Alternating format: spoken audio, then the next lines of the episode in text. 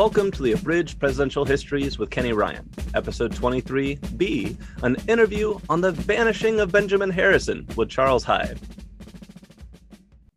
I'm excited to welcome Charles Hyde to the show today. Charles is the president and CEO of the Benjamin Harrison Presidential Site in Indianapolis, Indiana. As we've talked about in our last couple episodes, Benjamin Harrison did a lot as president. He acquired the country's first overseas possession. He passed our first antitrust bill. He created the National Forest Reserve System. He added six states. I mean, he did a lot.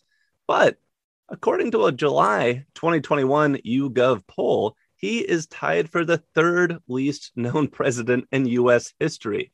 Today, Charles is going to make the case for why Benjamin Harrison should be better known and what we should remember him for. Charles, thank you so much for your time. Thanks, Kenny. The first question I have to ask is when and why did you first take an interest in Benjamin Harrison? Well, for, for my part, um, I'm a native Hoosier. Um, you know, my family roots stretch across the country, um, but I have a background in history. I have a history degree from Hanover College. Um, I spent a year abroad in England um, studying history. Um, and so when, when I came back and was looking to start my professional career, I wanted to put my, my history degree to practical application. So I, I, started working for a living history museum called Conner Prairie and kind of worked my way up through that organization. Um, realized that there was opportunity to be able to do more, you know, with my interests and skill set. And so um, took a, um, I won't say a, a, hiatus from history, but um, uh, took a role at a prominent um, um, institution here in Indiana, uh, Indianapolis Zoo, that's uh, especially reputed for its nonprofit management. So it gave me a great opportunity to be able to, to better understand nonprofit management. And so, um, you know, during that time, I, I continued to um, to um, indulge my history interests, and I was on the board of a um, historic preservation organization um, here in Indiana. Ended up serving as its board chair for two years. Um, so when the opportunity came here at the Benjamin Harrison Presidential Site to lead the organization, I was encouraged to apply. And you know, after a really competitive process, um, found that it was the right match for the organization and for me. And um, I promise I'm getting around to answering your question here. Um, what what what really intrigued me the most was as I was better understanding the organization and better understanding the history of Benjamin Harrison. Here you had a significant historical figure that was vastly underknown. Um, and so the more deeply I read about Benjamin Harrison, I mean, you know, certainly having a history degree, I'd read about Benjamin Harrison. And it was of interest that he's the only president elected from Indiana. Um, so America's Hoosier president. Um, but really looking at the implications of the policies that he set forward and what he set out to accomplish during his administration, um, it, was, it, was, deeply surprising that he was not better known. Um, so you know, it started to frame things in my own mind about, you know, understanding the greater relevancy of the American presidency as it pertains to Benjamin Harrison or any one of our 45 presidents and 46 administrations. So you start doing the math on this and you think about, you know, since the country's founding, there have been about um, like a half billion American citizens. And you know, out of those half billion American citizens, uh, just over 12,000 have served in Congress. Mm-hmm. Uh, I think we're up to 115 that have served on the Supreme Court mm-hmm. and 45 individuals that have served as president of the United States. So 45 out of 500 million, out of a half billion people, um, became president of the United States. So there's something exceptional about those individuals. It might be good, it might be bad, it may be somewhere in between, but 45 out of a half billion, um, there's something special. There's some reason why their fellow citizens called them to the highest office in the country.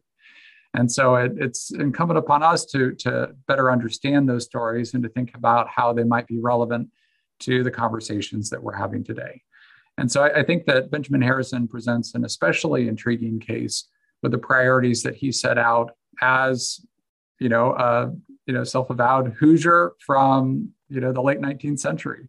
Mm-hmm. Um, so the fact that he was advancing um, conservation efforts at that time, the fact that he was outspoken in his advocacy for African American voting rights, um, it just really um, is as interesting as it is perhaps surprising um, or defies conventional understanding of what was happening in that era.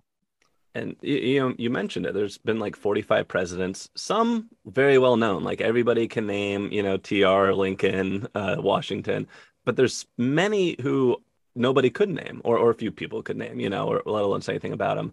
What do you think makes some presidents memorable, and why are some presidents forgotten? Well, I'm going to give I'm going to give you a flip answer to start, which is um, I've come to the conclusion that behind every uh, good president is a great historian. Yeah, there has to be there, there has to be somebody who can share that story that can curate um, where they had significant impact and what was a value that they brought to the country or the advancement of um, certain efforts in the development of the country. Um, so I, I, think it certainly requires um, um, you know just a, a strong um, statement of that story, whatever it might be. Mm-hmm. Uh, because again, there there are great presidents who are terrible people. Um, yeah. that's, that's, borne out. That's borne out in history.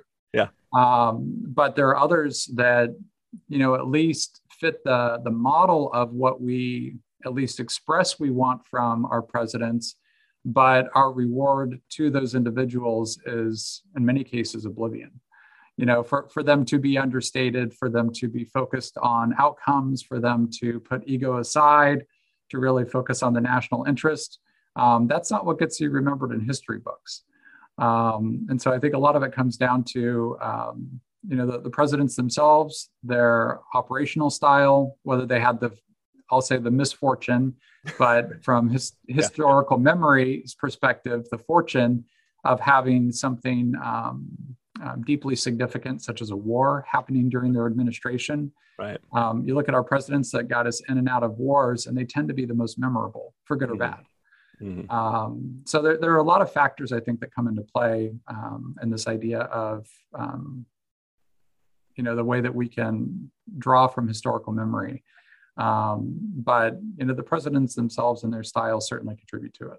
Yeah, you make a good point. Poor Benjamin Harrison, he kept us out of war, and so we don't remember him. well, well, and you know, it's it's a funny thing because I, I don't know that if you were to if you were to find a way to communicate with Benjamin Harrison at this moment, I think he would probably be satisfied not to be remembered all that well. Oh, interesting. Um, I, I, don't think that he ever came at it with that intention to um, to ascend to some kind of grand historical you know a pinnacle yeah um, that that he really and you can see this in his policies and you can see this in his politics and why he was described even in his own era as a statesman that he really set aside self and looked for those opportunities to be able to do more for the country i mean that's that that's the trope you know for for every president especially on their um, in their eulogies but I think that's borne out to be true. And you know, with the benefit of 130 years of history, that you can see as Benjamin Harrison set forward, even when he was wrong in what he did, I think that he set out with good intentions. Mm. And so there, there's a lot to be understood, especially as we're trying to navigate some very difficult um, political challenges and societal changes right now um, at least acting in good faith and trying to make good choices based on sound information mm-hmm. is all the more important.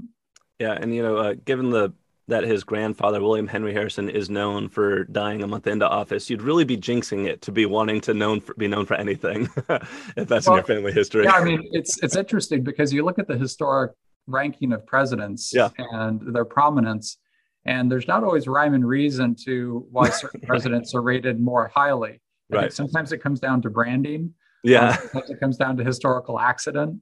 Um, you know, if you're assassinated, um, yeah. certainly it does, you know, put you more in the public eye. Yep. Um, and it's just it's it's a fascinating study to look at those 45 individuals and understand.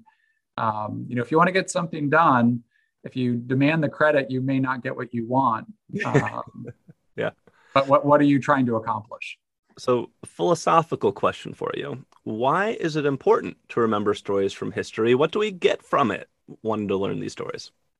You know, we, we've asked ourselves that very question, and certainly representing a lesser known president, um, I think it's all the more incumbent upon us to be thoughtful about those things. Um, so, we started a program called Future Presidents of America, which is a youth leadership camp for young adults ages 12 to 16 um, to give them the opportunity to draw from the stories of um, the commander in chief, you know, the executive. And with having these 45 very distinct individuals to be able to draw from, um, it really gives you an opportunity to think about the different pathways to influence and power, um, whatever that might consist of. Um, and so to be able to draw from these stories, this deep historical well, I think at least has the potential to allow us to avoid making the same mistakes over and over again.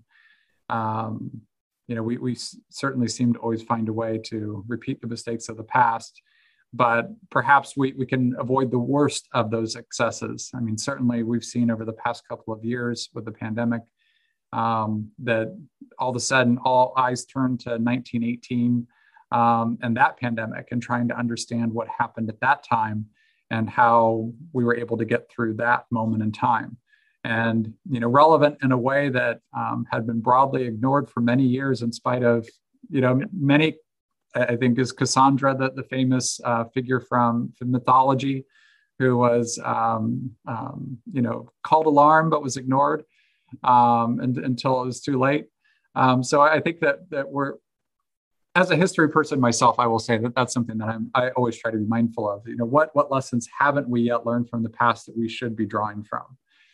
And there, there's a lot to learn, I think, in Benjamin Harrison's story that that speaks to um, that that crisis in public confidence that we have right now.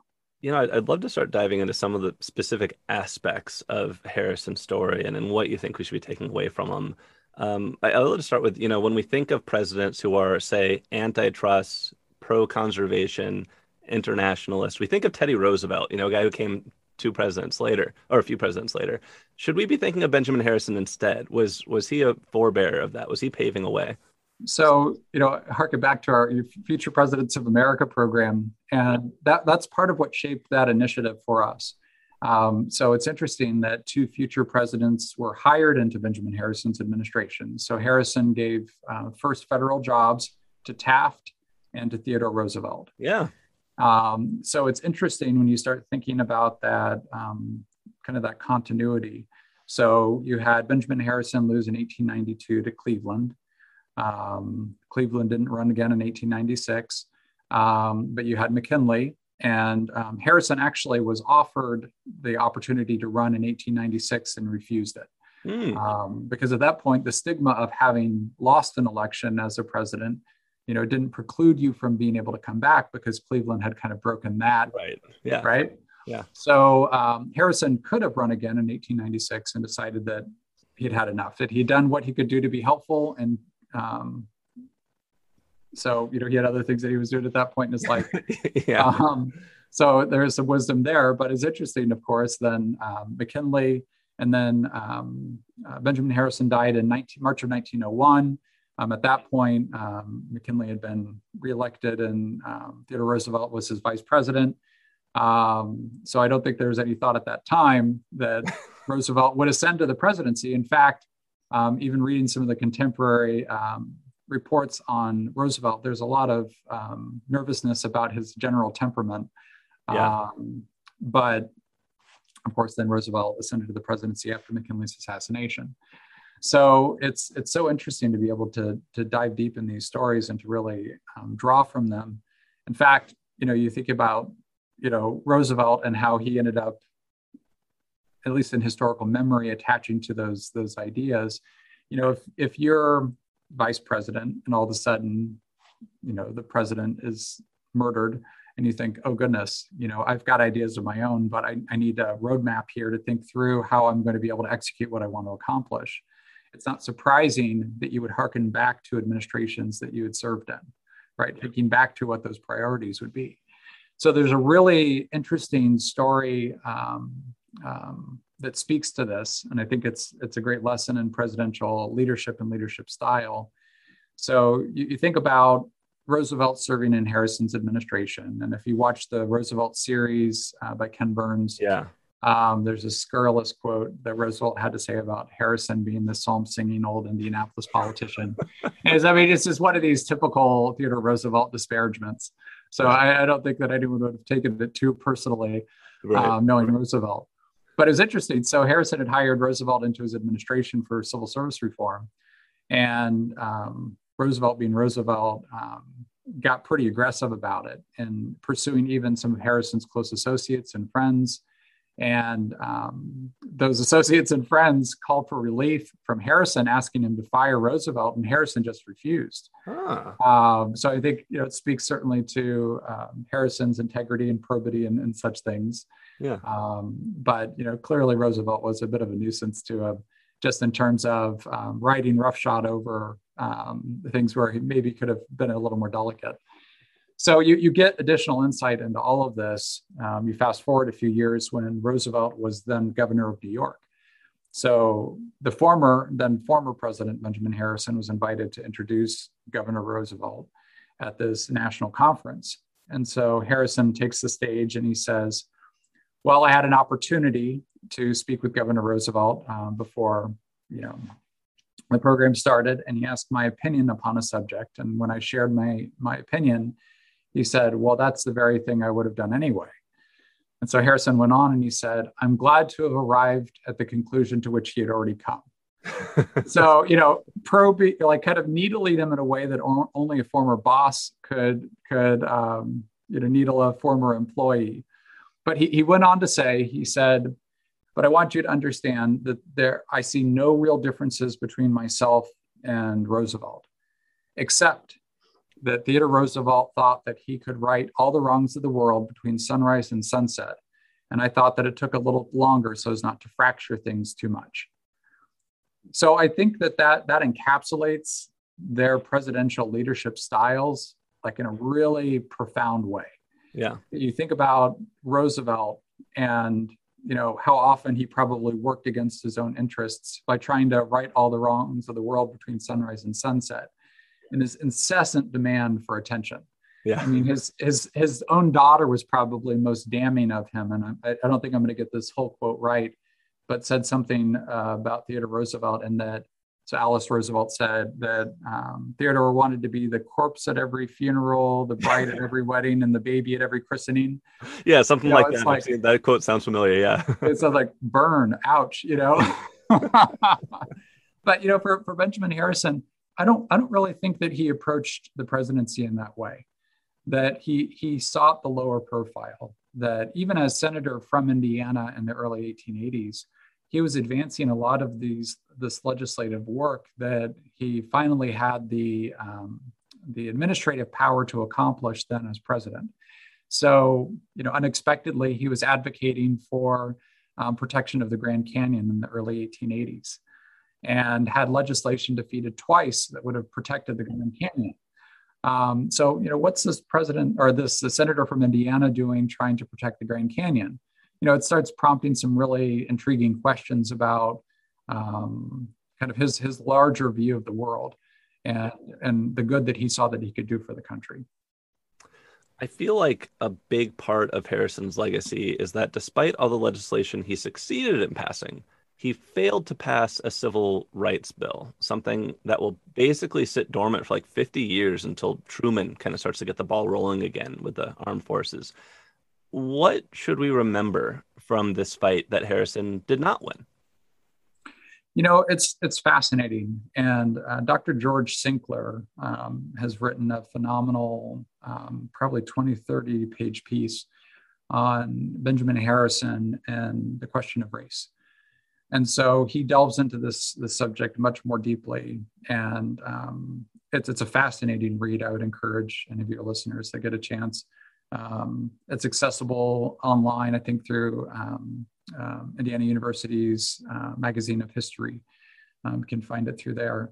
But um, uh, Dr. Sinkler, who's African American historian, um, writing actually in a very another very contentious time. So he wrote this article in the late 1960s. Really gives credit to Benjamin Harrison for how outspoken he was um, in an era that that certainly didn't expect or demanded of him. So, in, in many instances, you know, we look at our public figures, and when they have a public stance, we, we try to discern why they hold that stance. You know, what's in it for them. And by all appearances, with Harrison, that he was really pursuing this because he saw it as the right thing to be doing. And felt like we had an obligation as a country to our African American citizens um, to, to uphold their rights of citizenship. Um, and not something that should be controversial, but um, in that era was deeply so, and actually maybe fractured things too much in the South, um, as we saw in that election of 1890 that um, in, in many ways that bill that he pushed forward that really came within a vote of you know perhaps advancing civil right protections by you know almost 60 years um, just by the smallest of fractions did not get passed. And so harrison i think approached that that legislation earnestly. It was called the lodge bill.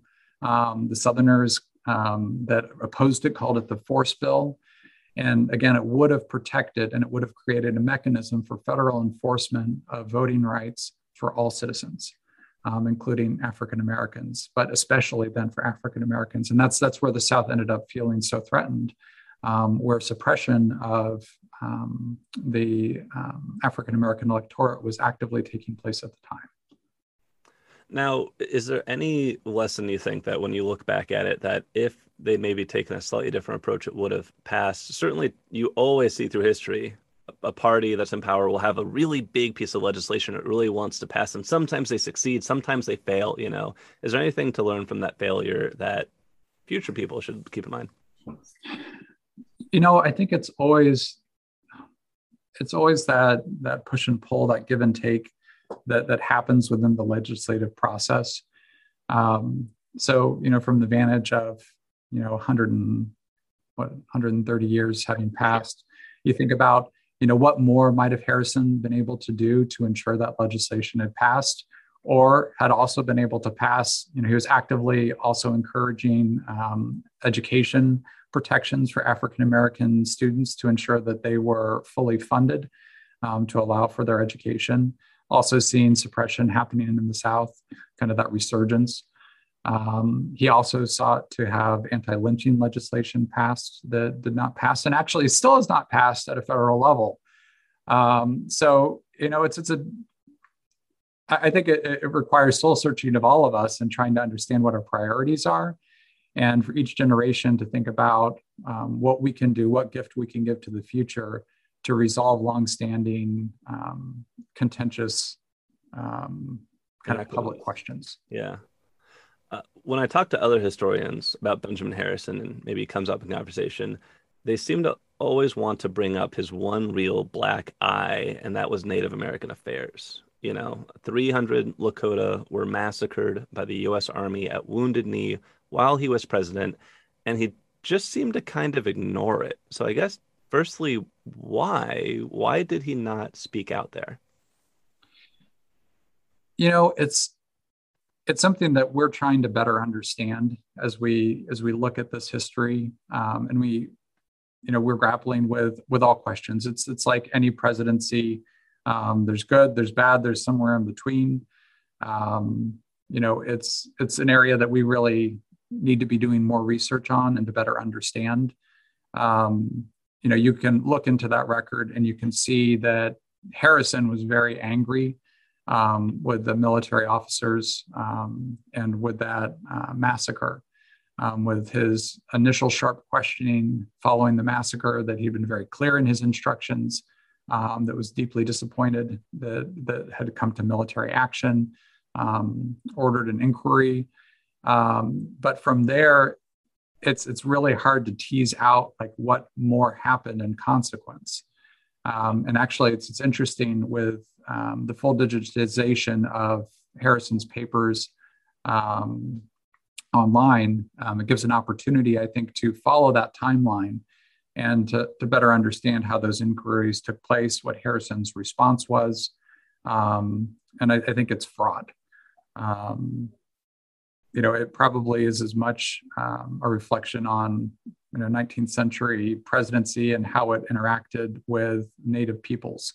Um, and it's it's it's an unfortunate story, um, you know, almost start to finish that that justice has not been done. Um, so I, I, think I think it's one of the opportunities for us as an organization um, to delve more deeply into that story. Um, actually, in the coming year, uh, we'll be doing a special exhibit on um, um, civil rights, um, African American civil rights advocates in the Harrison era, and delving more deeply into that story. Yeah. Um, and then in future years, we we also plan to delve into other areas. You know, looking at um, immigration, looking at um, relations with Native peoples. Um, but in all of this, you know, looking back to primary sources, looking back to the historical record, um, is going to be all the more important.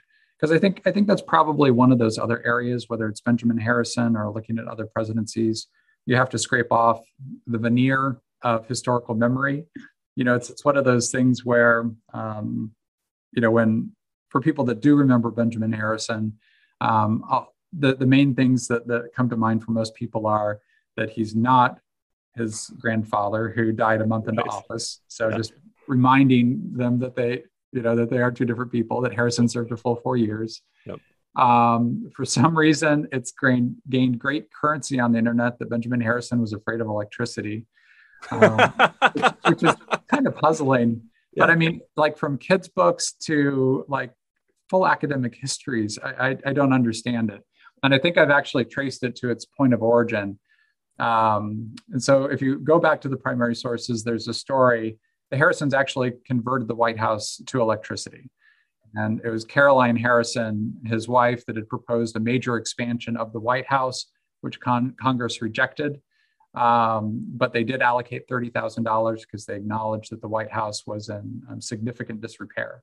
Which is a common theme in American history. I know. Car- Caroline Harrison, you know, delved into this with great gusto. And yeah. I mean, they even had to hire ferrets to kill all the rats that were living in the White House at the time. So you know, one one hand you've got civil service reform on, happening under uh, Theodore Roosevelt, and then you've got Caroline Harrison having to hire ferrets to kill all the rats in the White House. I'm, I'm sure somebody more literate than myself could make a, a larger story. I, I want to know, like, okay, what did they hire to get the ferrets? You know, what's that's the right. That's what process, I always want to know. Right? How do you get rid of ferrets? Um, so, so in all of this, they did um, add electricity to the White House. That's how so, you kill the ferrets. I get no. I'm kidding. Uh, ferrets. No. In fact, I mean that's that's just as a quick aside. You yeah. know, um, there was a podcast going back a few years ago now um, with the World Wildlife Fund where they were talking about Benjamin Harrison's conservation legacy. Yeah, and it's actually during his administration that you had the first um, protection for an individual species. Oh, with, the fur-bearing seal, um, with that dispute um, um, with the UK. Nice. Yeah. So I mean, there, there are all these interesting tidbits that we, we could delve down a rabbit hole. Yeah. But you know, it's interesting just following that thread again with the electricity. Yes. You know, the Harrisons had electricity added to the White House. It was a new technology. Um, I'm guessing presidents now don't go around turning on and off light switches a lot in the White House. Um, so that the person that I think started the story with with the Harrisons not wanting to turn on and off the lights themselves was Ike Hoover. So Ike Hoover was the electrician in the White House who installed the electricity and then went on to have like a 30, 40 year career working for other presidents and other roles within the White House. So he wrote remembrances of his time with different presidents. And in, in this account, he says the Harrisons um, did not like turning on and off the light switches for fear of being shocked. So that somehow has morphed into Benjamin Harrison was afraid of electricity which we know is untrue because he came back to Indianapolis and he had electricity installed in his own house.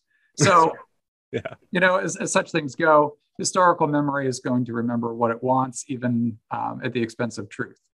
So it's important to, to be discerning in all of this and to go back to primary sources. And I mean, that's that's my my initial point here is that it's all the more important with lesser known presidents like Benjamin Harrison to to go back to the original source and to make sure that we haven't made some historical assumptions that aren't quite true. Are there any moments outside of Benjamin Harrison's presidency that come to mind as things that really should be told to understand who this guy was?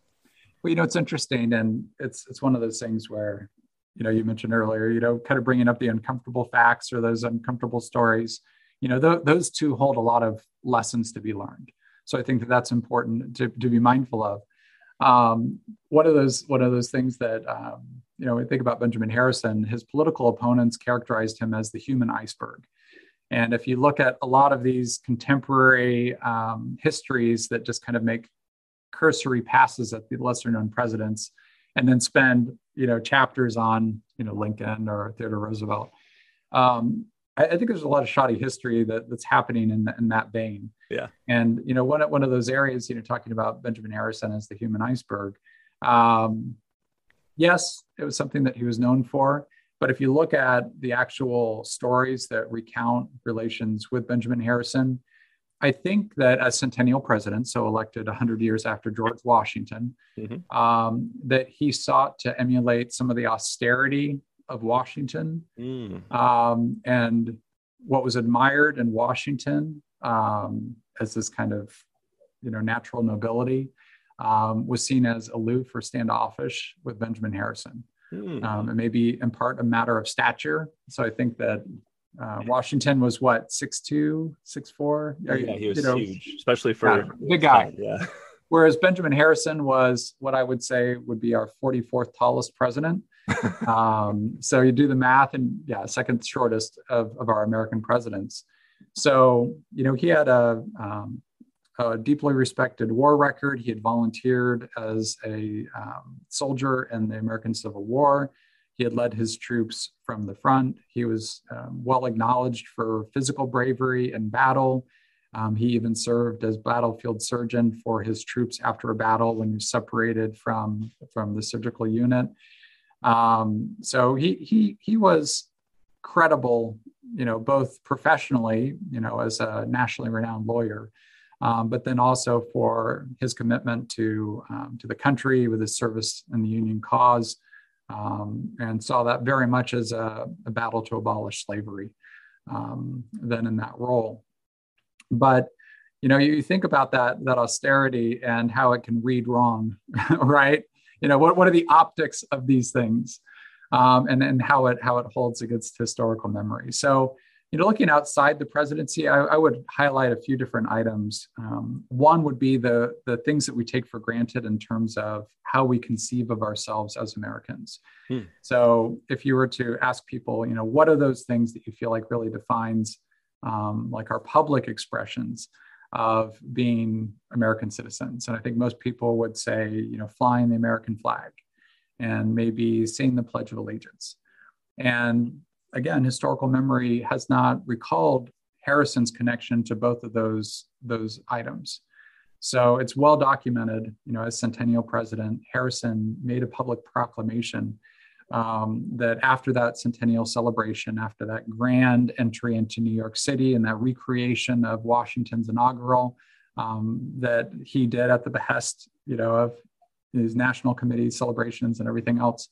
He saw all the flags flying and at that time, it was really seen more as an emblem of war. And so, seeing all of those flags out in the public spaces, he asked that after the celebrations were completed, not to put them away, but to fly them in front of schools and in front of public buildings. And so, that tradition really harkens back to Harrison, and again, what he conceived of as being an American citizen. You know, he, he was he was in an era of intense intense um, like fractious relationships, especially with the American South, and how much people across the country perhaps identified more with their state. I mean, that was maybe what you know the, the ship of state foundered on in the Civil War was people identified more closely with their state identities than they did with their national identities.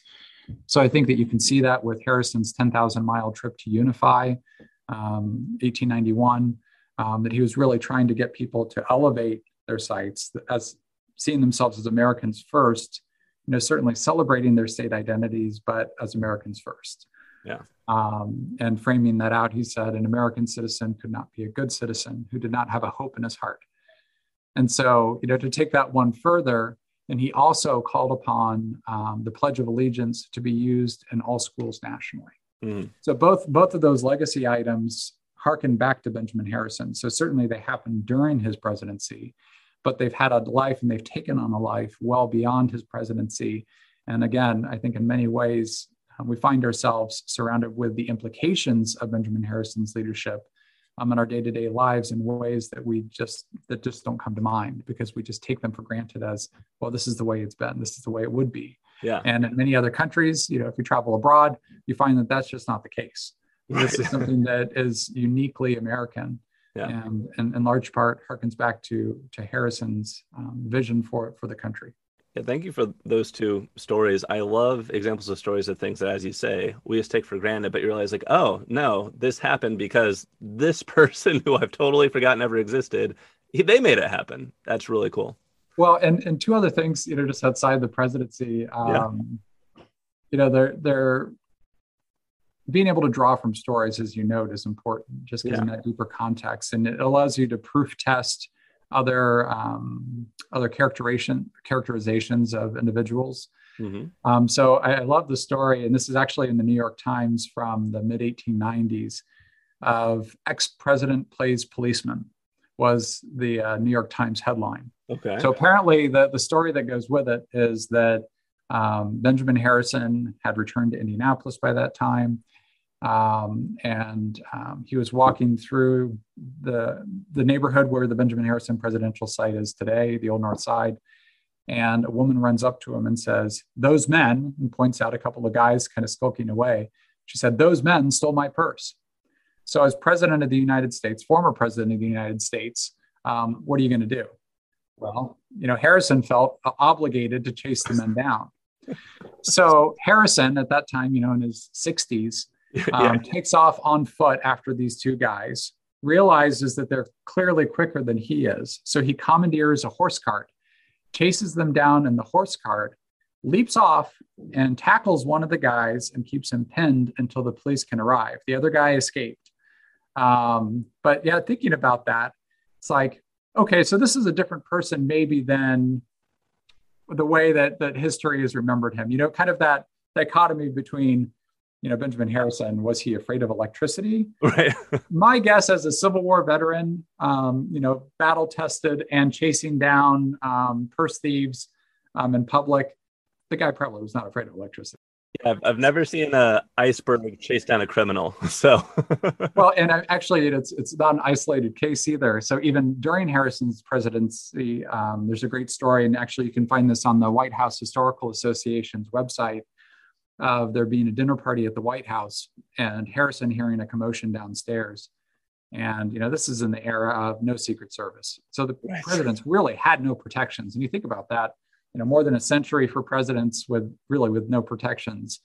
Um, so Harrison, you know, comes downstairs and um, sees two off-duty police officers grappling with a man um, who appears to be profoundly um, disturbed in some way. Later turns out that he was rip roaring drunk.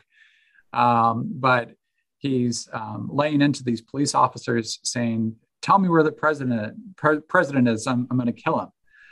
And so apparently knocks out the, this, um, this raging drunk, knocks out one of the um, off duty police officers. And Harrison calls to the other officer. He says, What can I do to help? And he's like, Help me restrain him. So there, there are two accounts of what happened next, uh, both of which I think are, are all the more intriguing. Um, so he either went directly to the curtains and pulled down the curtain cords and then tied the guy up hand and foot, mm-hmm. restraining him, or rushed to the guy, cold cocked him, and then tied him up. but go, go, to the White House Historical Association. You'll find this story. Yeah. Um, but it's just it's alarming and surprising to think about these things happening in the 19th century to our presidents, and that this is at least how Benjamin Harrison responded in such a dire situation. Again, I think it speaks to um, to who he was and and his more action-oriented nature um, than you know some his, histories may portray. All right. So if, if someone walks up to you and they're like, I've never heard of Benjamin Harrison, tell me one story about Benjamin Harrison. What's the one story you tell that is revealing of his character? You know, I think it's interesting. Um, I've shared some some of my favorite stories. Yeah, course, there's been so many great stories. It's been fantastic. yeah, so um, I'm really intrigued. You know, he he conducted a front porch campaign from here in Indianapolis. Yeah. So um, that election of 1888, you know, the news came across the wire, literally across the wire, Um, you know, in that era, you know, we, we forget there was instantaneous communication in 1888, but they had telegraph and they had telephone. So when that news came across um, from Chicago and that that convention that Harrison had received the nomination, the city swelled up in celebration. So um, by that night, um, over 10% of the pop city's population had swelled around Benjamin Harrison's front door. So you had like 8,000 people, you know, calling for Harrison to give speeches. Mm-hmm. Um, so we, we actually have a special exhibit right now called The Night Indianapolis Roared that looks more deeply. And, and that one day of June 25th, 1888, we have contemporary photos of that era. And it's, it's really fascinating because it's such a diverse crowd um, in terms of um, like race than you might imagine. And, you know, people of all ages, barefoot boys, you know, it's just, it's really fascinating to, to get that snapshot of that era. But I think it's all the more interesting when you start looking at what that front porch campaign looked like. Um, so one of the things that's really striking to me um, as you look at that front porch campaign, you know, delegations coming from across the country um, to Harrison rather than Harrison having to travel out across the country. And so, um, you know, with those delegations coming to Harrison, there was a group of 300 um, African American men who called themselves the Harrison Club, hmm. Um, who came to Harrison's front door and wanted to congratulate him on um, receiving the nomination. And so he welcomed, he greeted them, and he gave extemporaneous remarks to them. I mean, that's one of the fascinating things about Harrison was that um, he was, I think, such an um, such a thoughtful person, and had such a like sure sense of self and of center that I think that artic- articulating these like loftier thoughts came more easily to him than, than it did for many others.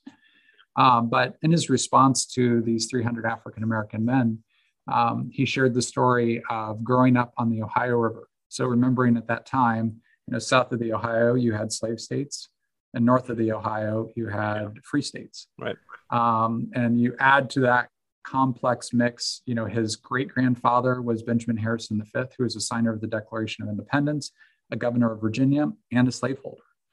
You have his grandfather, who has a very complex legacy of his own, certainly with um, Native um, American relations, um, you know, indentured servitude versus slavery in the um, Indiana Territory. Um, and so, you know, for Harrison to kind of come out of that that family and to be fiercely, staunchly anti slavery. Um, something formative had to have happened. Something must have like made Benjamin Harrison um, appreciate this, this special situation. Why why we needed to ensure the freedom of African American citizens and respect those rights. So Harrison is is giving these remarks and sharing something deeply personal to him.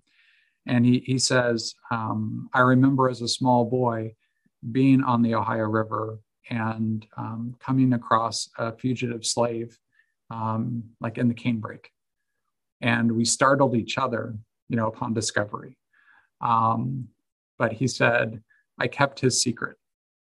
And so you, you think about that and, you know, what it means for, you know, a very prominent man, you know, at that point, um, would have been in his late 50s. Um, you know, renowned lawyer um, with local, regional, national standing, um, sharing this deeply um, personal experience of having come across a fugitive slave and literally in that moment breaking the law himself. Mm-hmm. Yeah. So you, you look at, at Harrison, if there's one thing that defied or defined his legacy, I think it's justice through law. But in that moment of lawlessness as a child, you know, protecting that fugitive slave secret, um, I, I, think it was something that Benjamin Harrison had thought deeply about and certainly informed um, many of his later actions. Yeah, certainly, certainly. What is Benjamin Harrison's lasting legacy? You know, I think I think a lot of it harkens back to this idea of what it means to be an American citizen um, that the crucible of war had been so profound for him. And his appreciation for what this country was and could be. Um, you know, he certainly saw opportunity um, for the country to grow and expand and to draw responsibly from its natural resources. And so I think that he wanted to ensure in all of this that that we did certainly um, pursue that larger aim with justice in mind. Um, there, there are an array of really insightful quotes um, from Benjamin Harrison where he speaks to this. Um, probably one of the most quoted um, is, um, you know, I pity the man that wants a coat so cheap that the man or woman who makes it starves in the process. Um, just this idea of equality being the golden thread that runs through all of our civil institutions. This is another way that he's articulated that. But I, I think it, it, speaks to the intentionality, certainly, of his legislative efforts. Um, I think with the integrity that he sought to administer his administration um, and the groundwork that he was at least seeking to lay forward for the continued growth and prosperity of the country.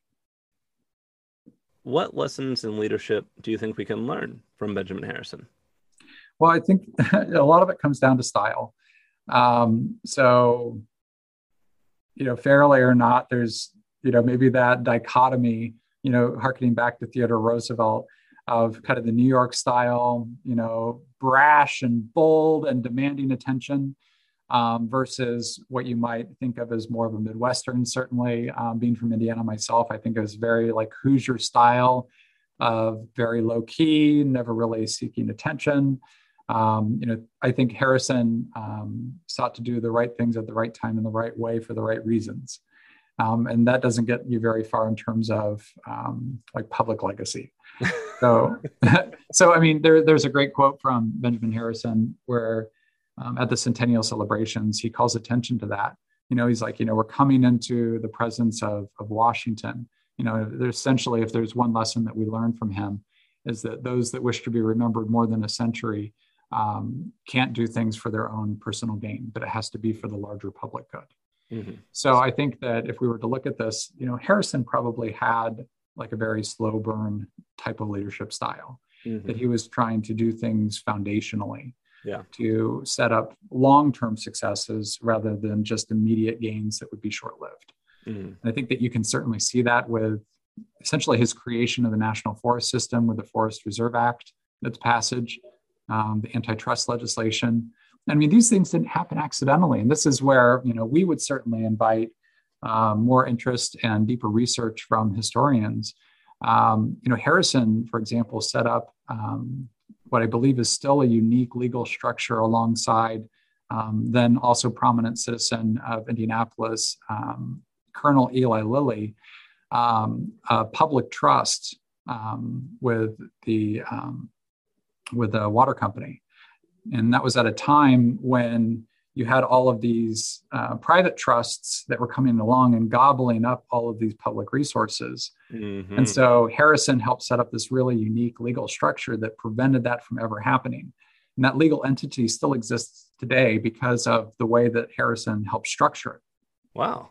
And so understanding that there was that intentionality even before his administration, and then to go forward into his administration and to seek to put forward the groundwork that would be necessary for anti or antitrust legislation to be enacted on a national level. Um, again, you, you can see kind of that arc of history I'm starting to form. That's awesome. This has been a really fun conversation. If you'd like to hear more from Charles, please check out the Benjamin Harrison Presidential Site in Indianapolis, Indiana. You can also find them online at presidentbenjaminharrison.org. Thank you so much for your time, Charles. Hey, thank you so much, Kenny.